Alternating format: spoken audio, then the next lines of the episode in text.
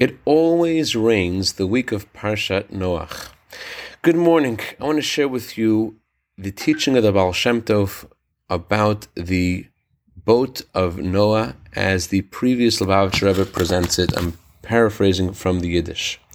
Everyone knows very well the teaching of the Baal Shem Tov on the words, come into the ark.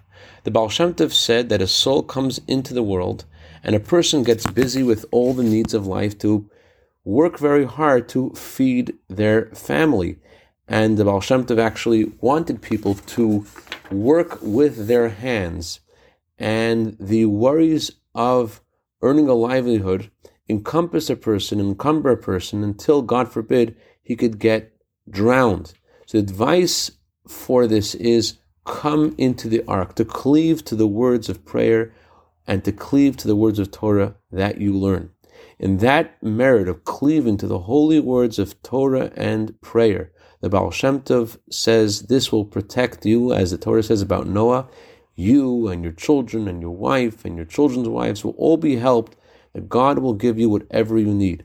This attachment, this devekut into the letters of prayer and letters of Torah is one of the cardinal principles of the teachings of the Baal Shem Tov. To that everyone is able to reach the highest levels of spirituality.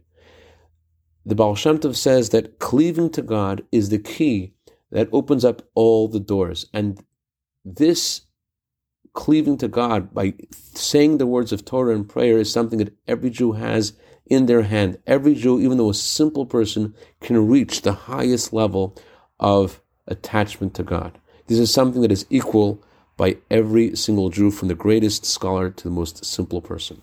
I dedicate our minute of Torah today to Chaya Perel Bas Shmuel's anniversary of passing is today. May her neshama have an aliyah. May she be good to better in behalf of all of her descendants and families, Klal Yisrael. Have a wonderful day.